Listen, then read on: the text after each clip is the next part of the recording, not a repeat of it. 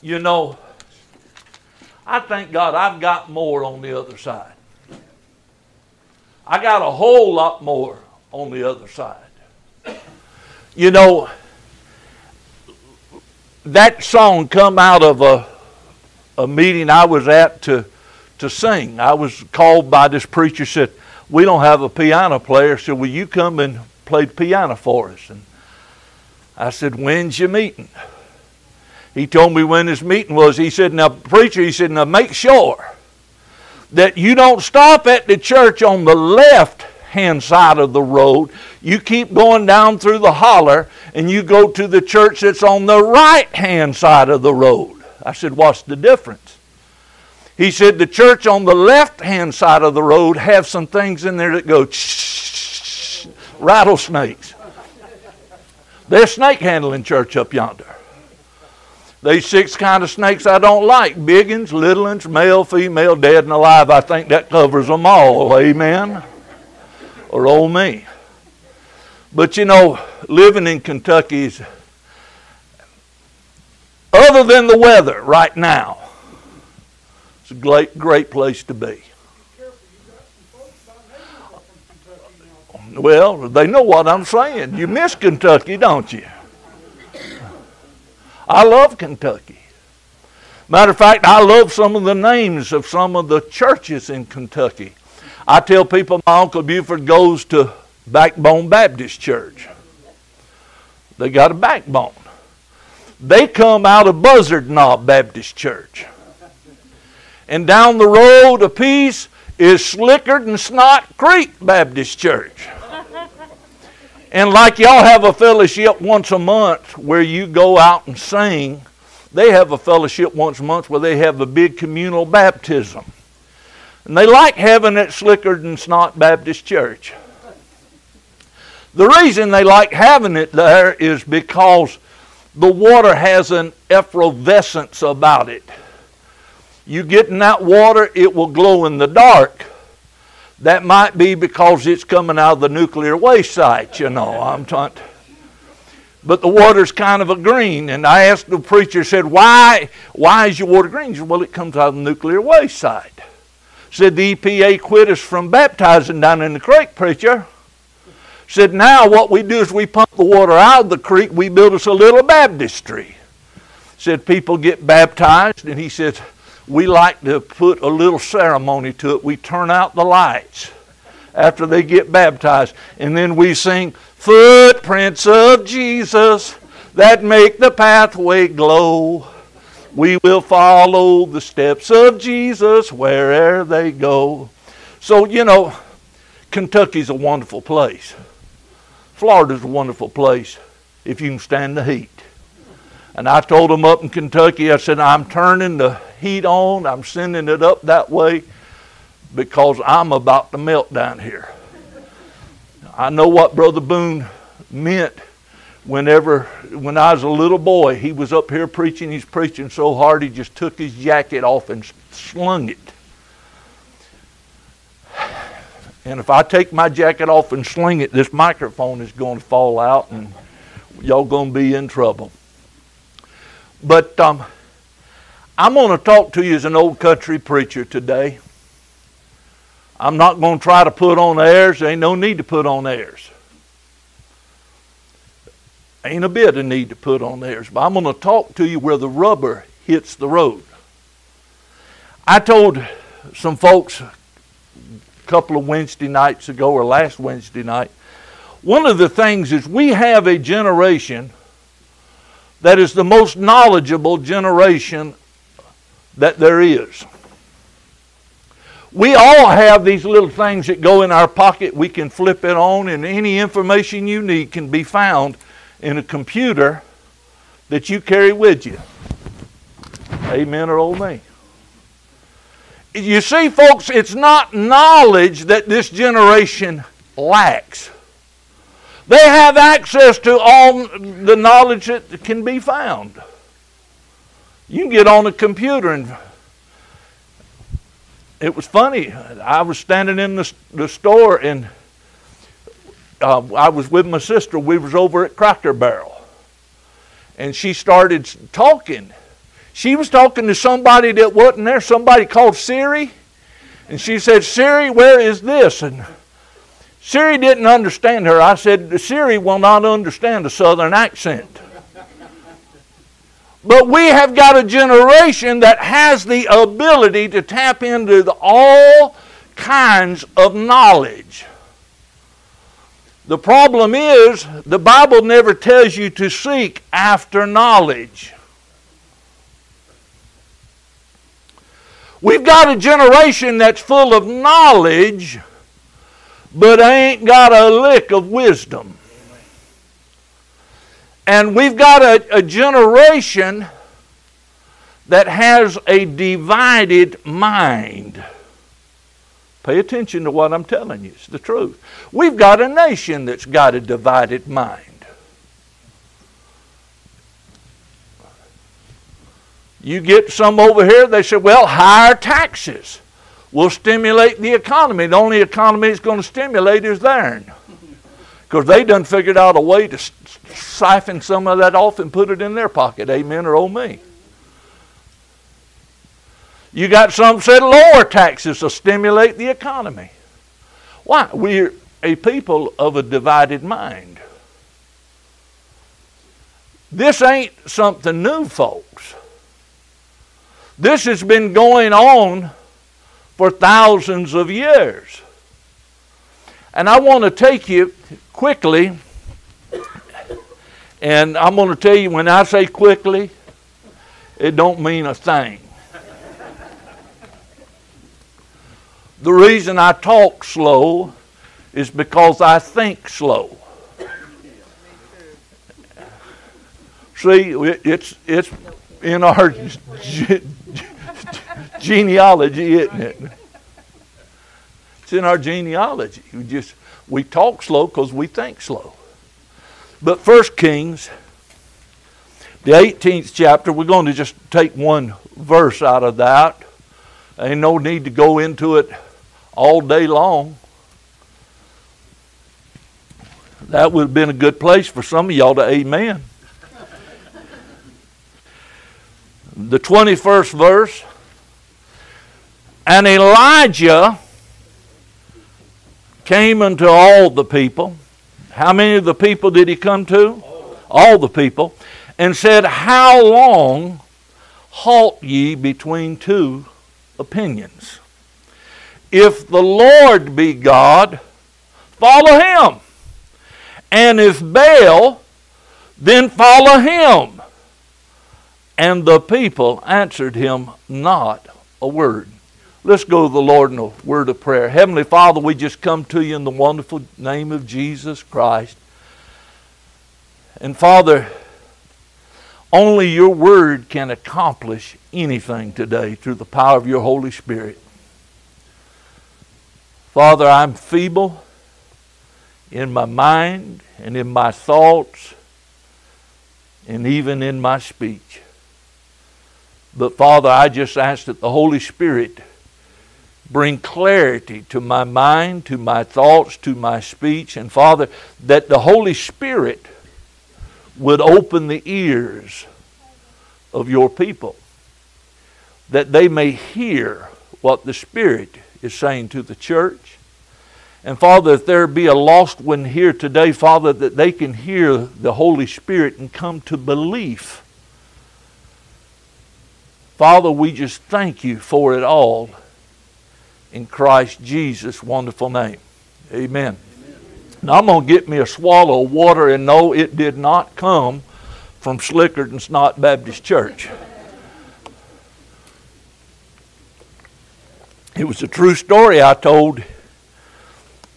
Time I was down here, said that the guy had some water in a fruit jar, and he told him, this is not what you think.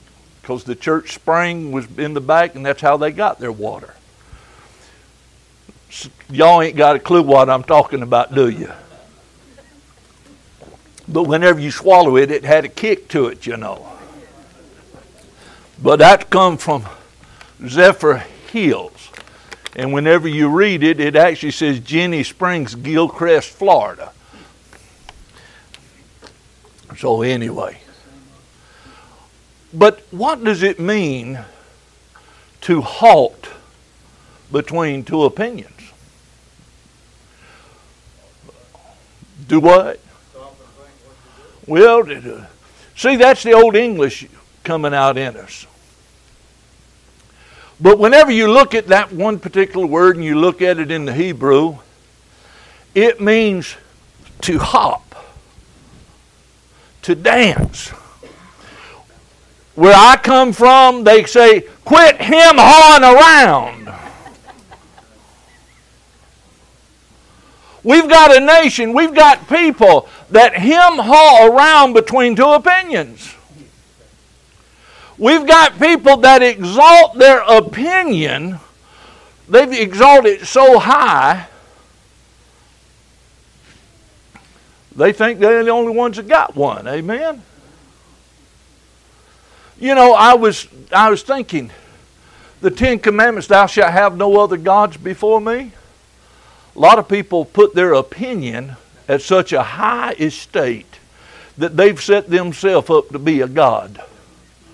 Anytime you put your opinion, you exalt your opinion above the Word of God, you have just set up yourself as God. We live in a generation that has set itself up as God. You ask someone, what must I do to be saved? And guess what they'll do? And if I could ask every last one of you in here this morning, all of you would have a different opinion. Why? Because that's human nature. We all got our opinion, but you know what the Word of God says? Believe on the Lord Jesus Christ and thou shalt be saved.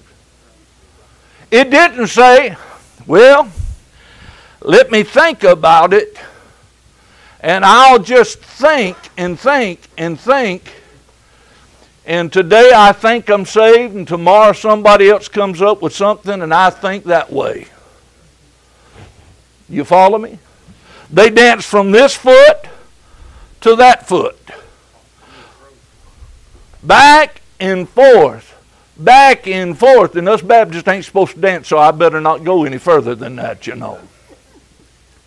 My daddy forbid us to dance in school. He wrote a letter and said, they shall not square dance. You remember some of that? Y'all was living with us at that time. Thou shalt not square dance.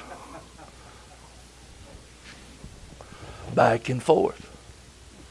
You see, ladies and gentlemen, your opinion about what God's Word says doesn't matter to God. It may matter to you, but it doesn't matter to God. God has a plan. And He didn't ask your opinion on it, did He? I'm glad God didn't ask my opinion on how to order the universe. Mine, we'd have Jupiter running into Mars all the time if God went by my opinion. Amen or oh me. You see, your opinion about God's plan for your life doesn't really matter, because God said He made one way. Jesus said, I am the way, not a way. Oprah Winfrey's opinion about there being multiple ways don't amount to a hill of beans. Right. Steve Harvey's opinion about there being multiple ways to God don't amount to a hill of beans. But folks, what gets me upset is when you come to church and you get people in the church house that feed their mind on the garbage of this world Monday through Saturday, and they start bringing that into the church house. Well, preacher, don't you think that God loves everybody?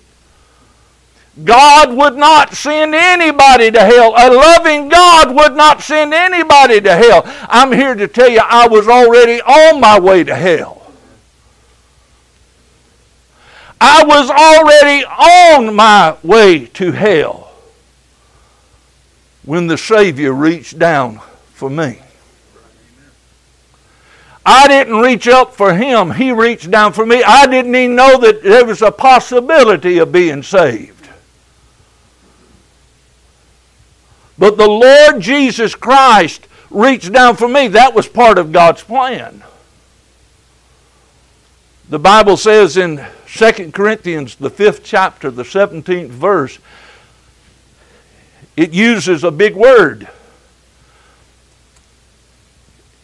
And I asked them down in Barberville, now y'all got a little bit of more education than folks from Barberville. So I'm going to come over here to somebody that's dressing. Do they call you doctor? You might know. What does the word if mean? Can you give me the definition of the word if?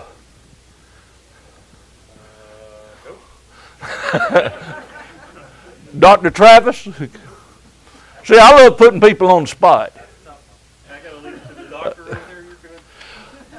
If simply means this is a condition.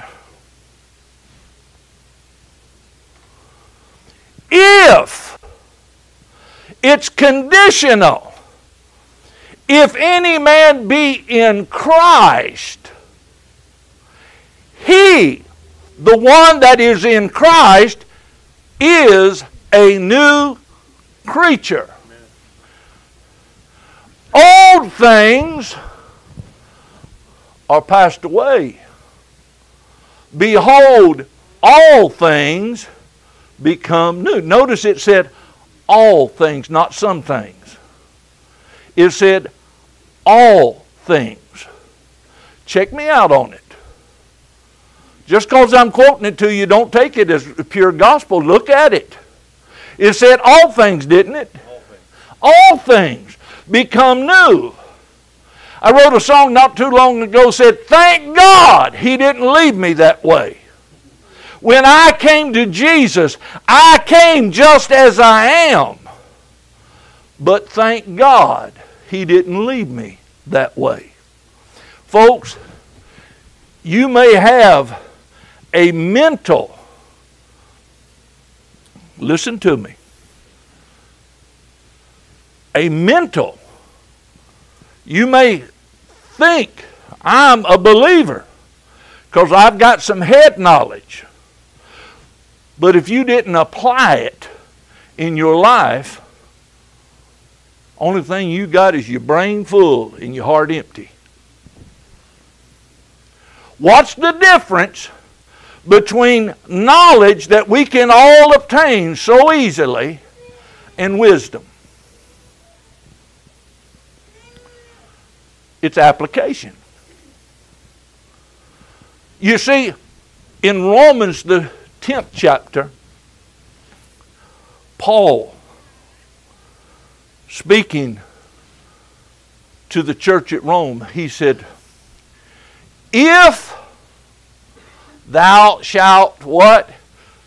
Confess with thy mouth. Then he used a 3-letter word, and.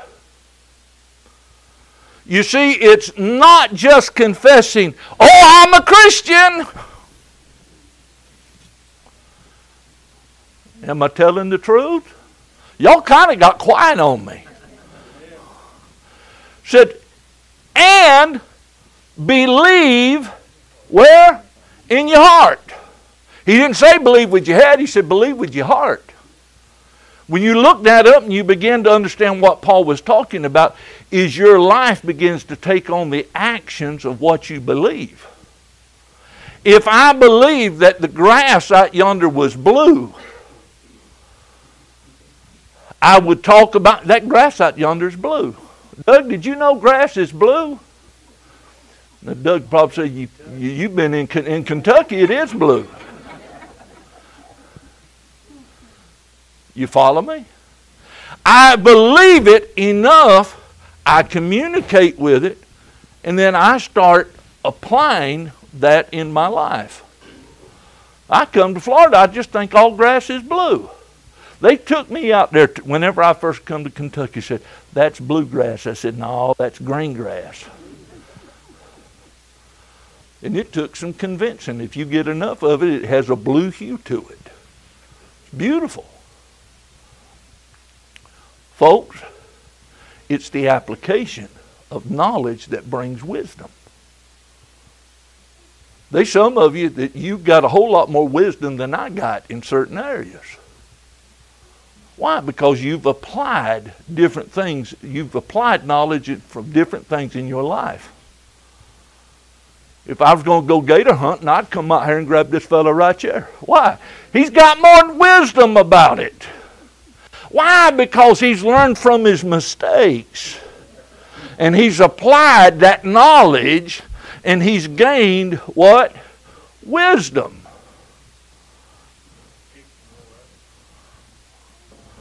You keep them rattlers away from me. You keep them moccasins. If I was going to go to that handling church up there, I'd get me a green snake, a grass snake, and I'd ride on it. It said moccasin.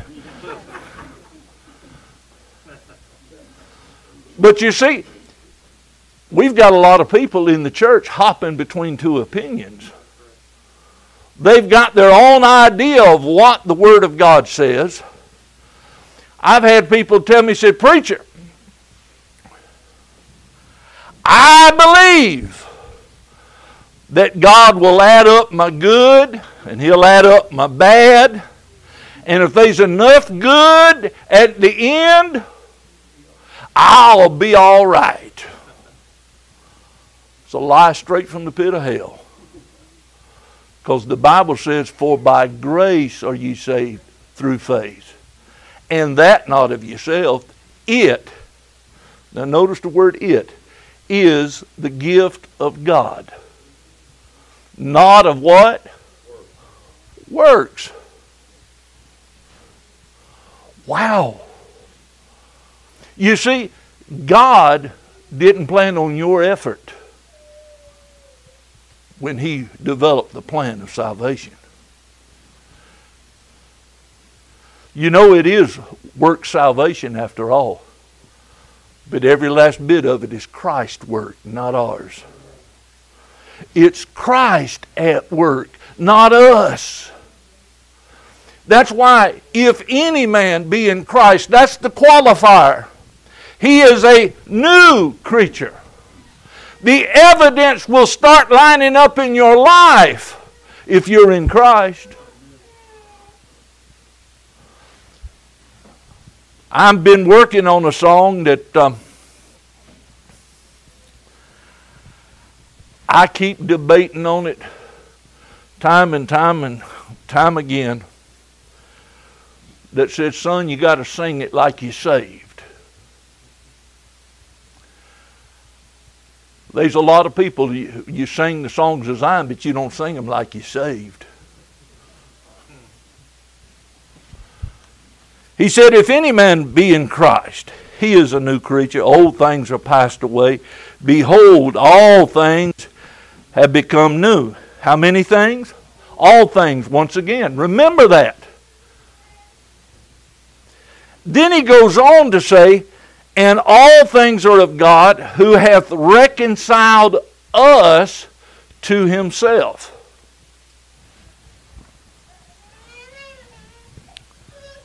You see, God doesn't tell you to reconcile yourself. God said, "I want to reconcile you to me." Who's probably be better at reconciling your bank account?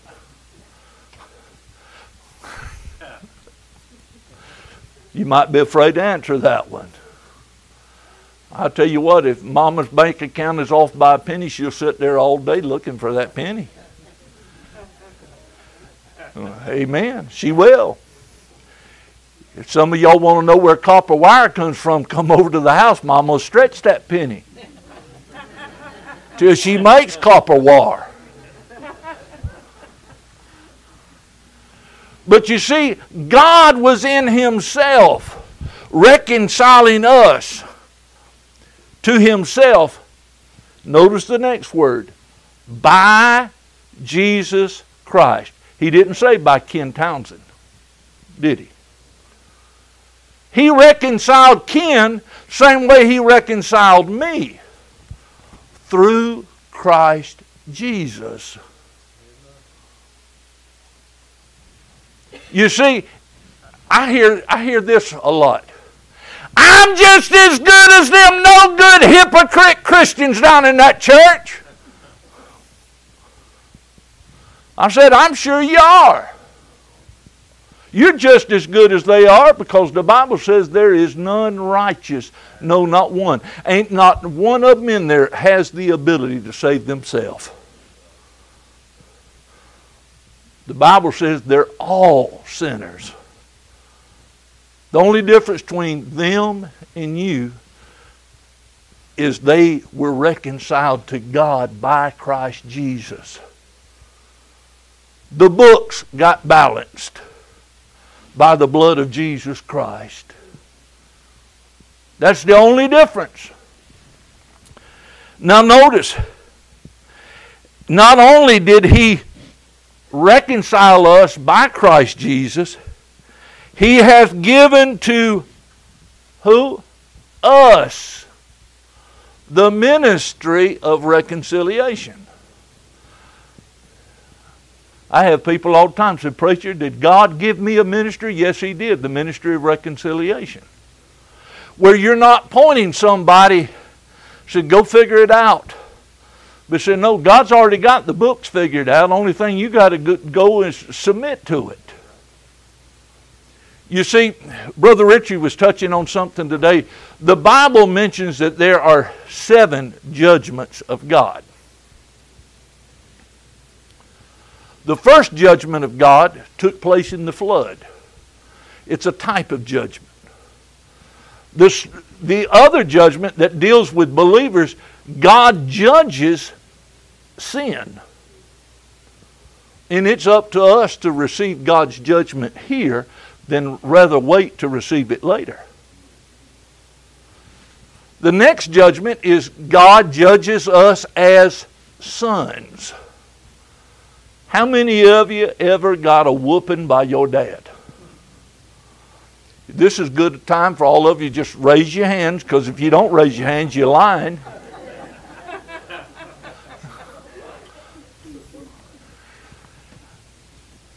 I'm gonna say this because I can. Because in about 3 weeks, I'll be back in Kentucky enjoying some fresh mountain air. And I'll let Dad and Richie, Travis, Daniel handle what I'm about to say. If the Lord does not tear your hind end up when you sin, you better go check your spiritual DNA, because you might not be born again. It's the truth.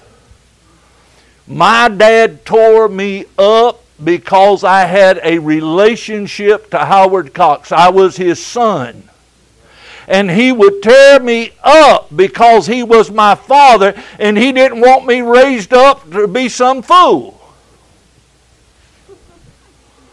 And I'll tell you, he tore Kevin up too.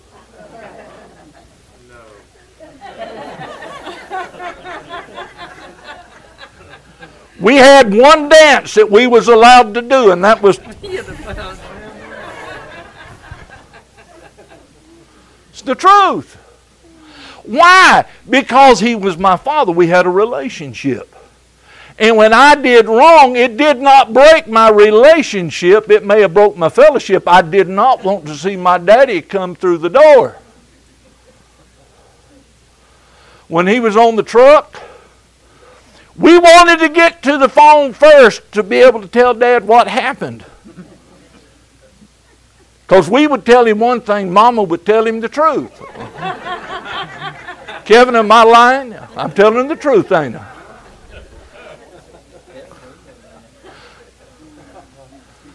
It didn't break my relationship with him. It broke my fellowship with him. And he got my fellowship in order with a whooping. The Bible teaches us that God whips His children. Matter of fact, Paul was so blatant about it, he said, if the Lord doesn't whip, and I'm putting this in mountain language right here, if God don't whip your rear end when you do wrong, you ain't his. That's right. Matter of fact, he called them bastards. People say, oh, that's Bible. That's right. Illegitimate. God ain't whipping you. Go check your spiritual DNA. Then finally, God will judge the believer as a servant.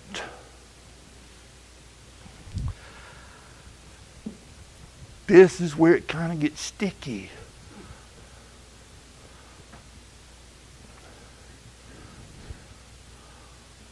We will stand before the judgment seat of Christ.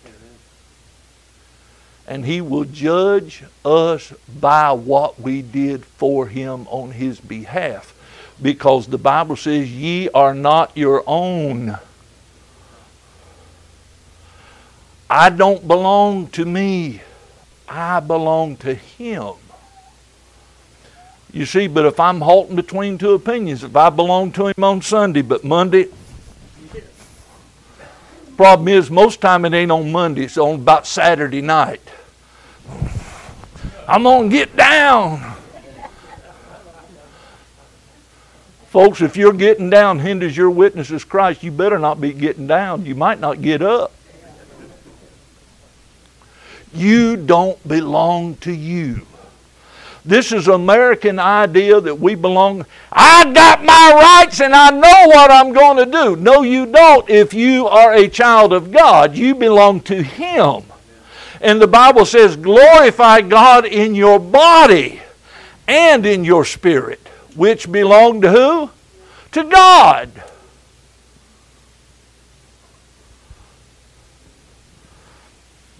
Are you hopping back and forth?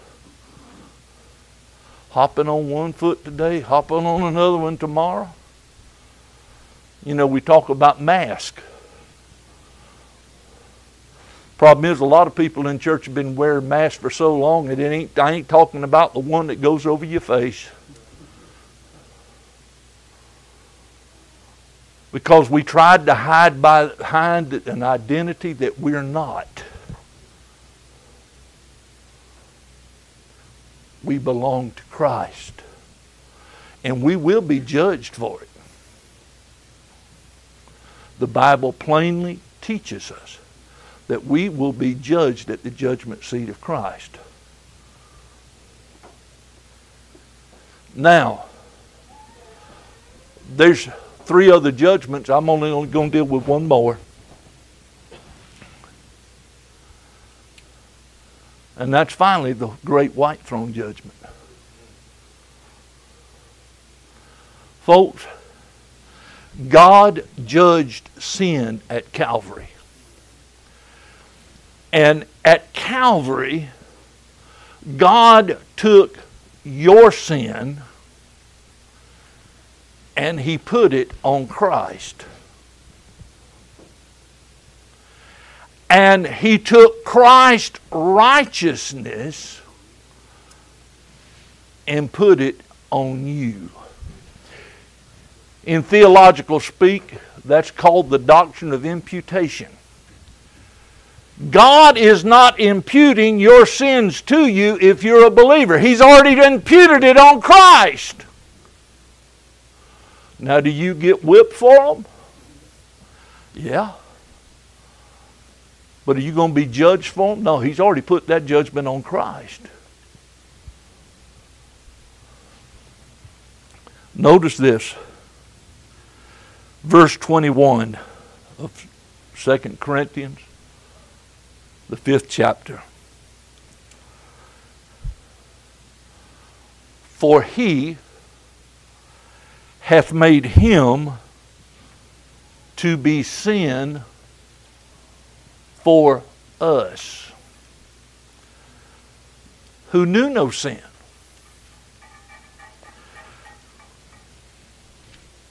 Christ was innocent. He was spotless. He was not a sinner.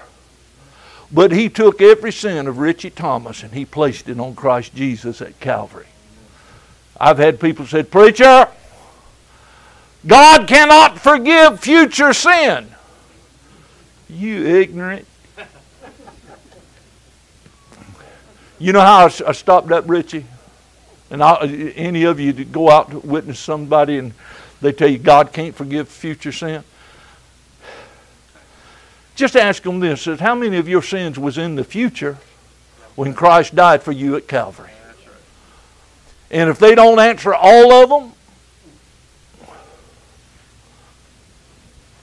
all of your sins was in the future when Christ died at Calvary, weren't they? Difference is where do you want to be judged?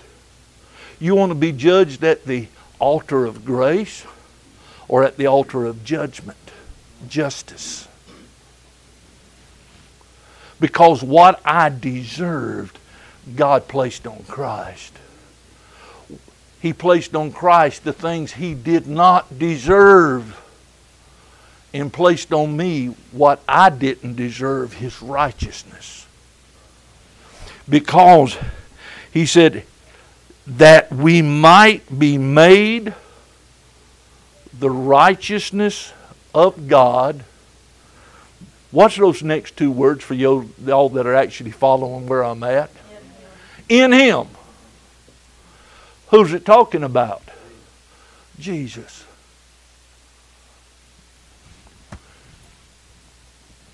You see, we've got a lot of people in church world that have been hopping and dancing between two opinions. I like the idea if I just go to church. Wrong. I don't go to the church to be saved. I go to church because I already am. I don't get baptized to be saved. I get baptized because I already am saved. You follow me? It's why we call it believer's baptism. Dad touched on some of this last week. I don't try to keep those 10 commandments to be saved. It's impossible. Because the Lord said Himself, He said, if you hate your brother without cause, you might as well have killed him. Am I telling the truth? Brenda, I can't hear that rattle in your head. You got to do it a little faster, honey.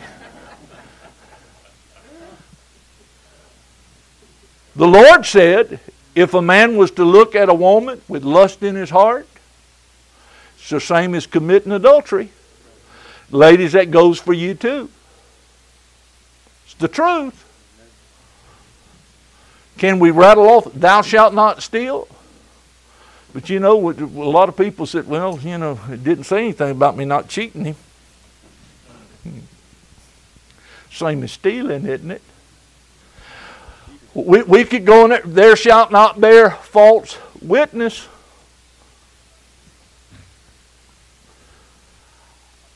Mine, we ain't talking about going to a court. We talking about just plain old lying.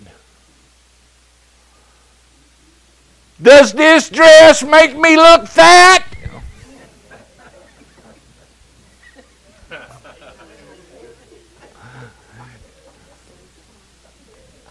I ain't going to ask you how you going to answer that, Brother Larry.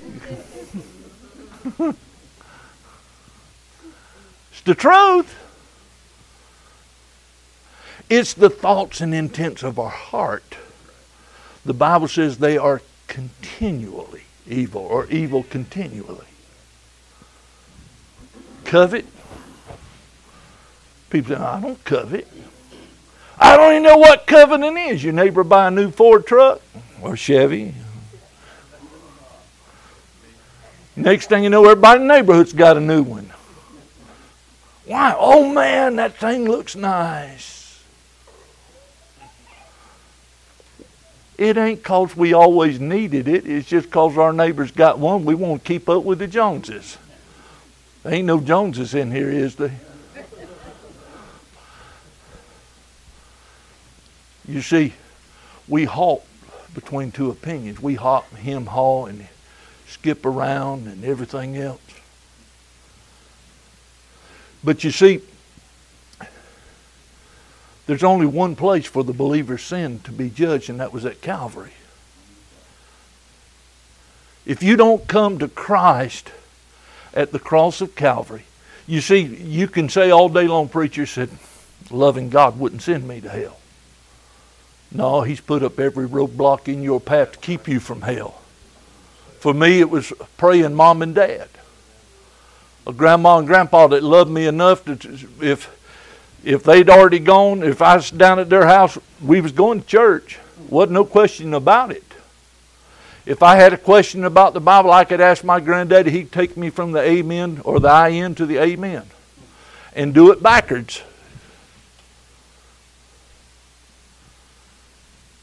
He put a loving church in my life. People that loved me enough that they didn't mind trying to live it out.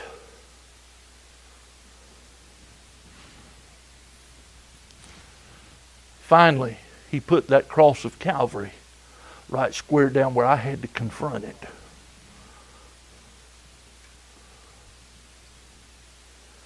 Because that's the judgment seat of grace.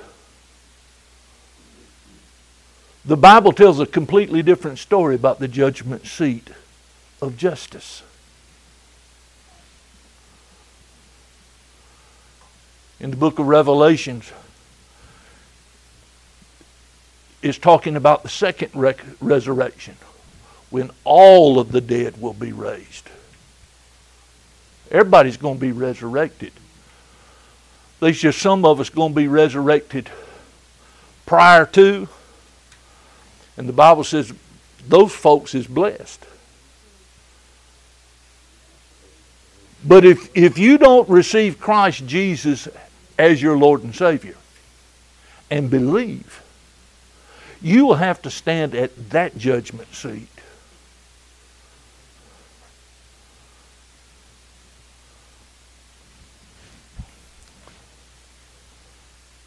It ain't pretty. There will be those there that you've said, oh, I'm just as good as them people. They'll be the ones that said, Lord, Lord, didn't we do this? Didn't we do that? Didn't we do? Didn't we? Didn't we? Didn't we? And the Lord says, depart from me, ye that work what? Iniquity. You see, in Isaiah, the Word says that our righteousness is as filthy rags. If you've got the we syndrome, you have taken a bath in filthy, dirty rags, and you're trying to wash and become righteous through your own works. But it's Christ's righteousness that matters. You could be raised in a Christian home. God ain't got no grandkids. Period. He's got children. And you have to make that decision.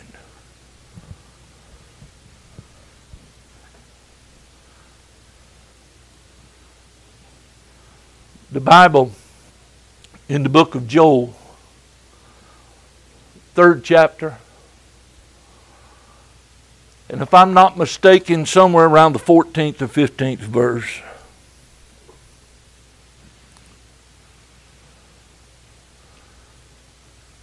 the Spirit of the Lord speaking by Joel said, multitudes, multitudes in the valley of decision. For the day of the Lord, or the time of the Lord, is nigh in the valley of decision.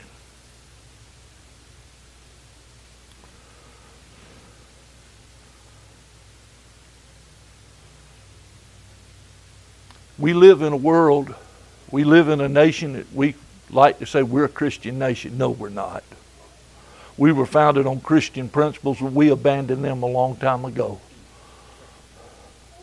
Why? Because people were double-minded, and they're hopping, well, what we do in Washington ain't nobody ever going to find out.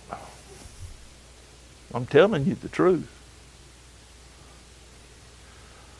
Folks, these people out there, they made a decision this morning. They hopped up, well, should we go and be in the Lord's house today, or should we fill in the blank? See, you don't think that applies today, but it still applies today.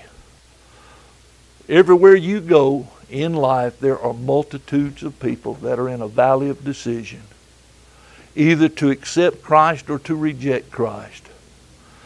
If you're a believer, you're in a valley of decision yourself many times. Have you ever got to the point where you say, Lord, what in the world am I going to do? Sometimes I found out when the Lord is all you got, He's all you need. I have also found out there's times when all you can do is pray, so you pray. There's times when you wrestle within yourself. I wrestle within myself. I argue with myself. Any of y'all do that? I argue with myself. Believers do it all the time. Should I obey? The Word of God says to do this, but I'm accustomed to doing this over here. You don't think the Lord would mind, do you? You know what Jesus said? He said, the person that hears my word and does it, I will compare him or liken him unto a wise man. But he that heareth my word and does it not, what did he say? He would liken him unto a foolish man. See, we get all about that building your house on the rock. No. The thing is, do the word. And you'll be likened unto a wise man that did this. But if you don't do the word, you're going to be likened unto a fool. I want to ask you a question today. In your valley of decision, you want to come out of that valley and be likened unto a wise man? Or do you want to have a pity party in that valley and be likened unto a fool?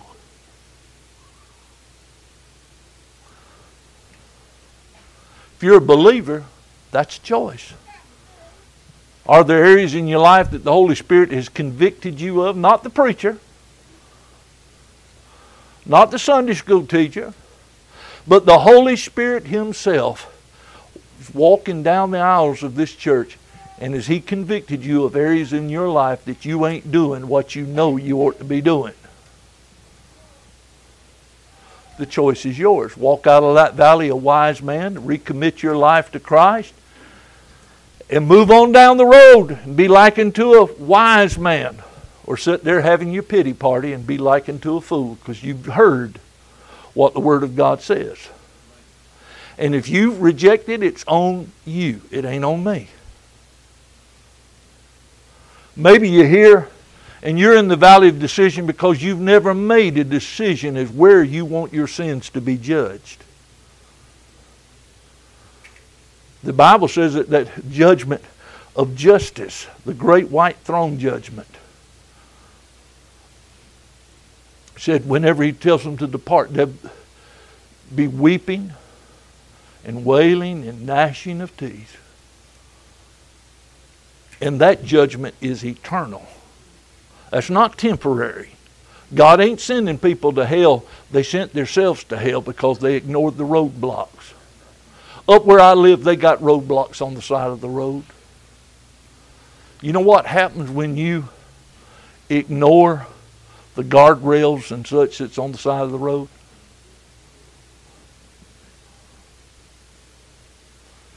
When you let your pride saying, oh, I can drive in this, it don't mean nothing. It ain't but an inch and a half of snow on the road. I can drive in it. I'm going to go down to Marcella's and get me some biscuits and gravy, or some pancakes because I'm hungry. You go down the road when you know you ought not be on the road. It's slickered and snot, I tell you. It'll spin you around, put you in the wrong direction, head you back up the mountain. I never knew a car could spin around in two lanes. And you go back and you, at least I'm headed in a direction that I can go straight. But folks, if you've never received Christ, there's no second chance. The only time to make a decision is in this life. The Word of God says today is the day of salvation. God ain't guaranteed none of us tomorrow. That song that I sang today, like I said, that's based on a true story. Where this was written 2 years prior to COVID. A lonely man, a veteran, dying in a nursing home alone. To contrast that, there was a lady stood up in church and she just said, I just want to testify. She says, folks, whenever I die, you don't worry about me. You don't cry. You don't weep. You don't carry on, because I got more on the other side that's where I'm headed for. The choice is yours. That was a permanent decision that she'd made. I'm going to ask the musicians to come. I'm going to ask my dad to stand down front.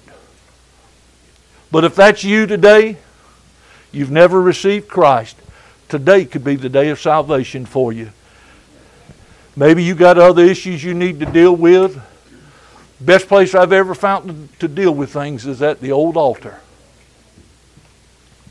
Turned it over to you.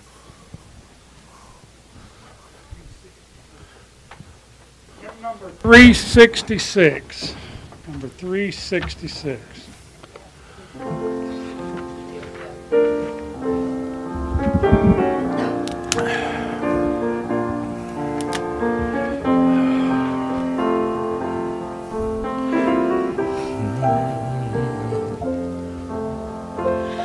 Jesus, keep me near the cross. There the precious fountain, free to all a healing stream, flows from Calvary's mountain.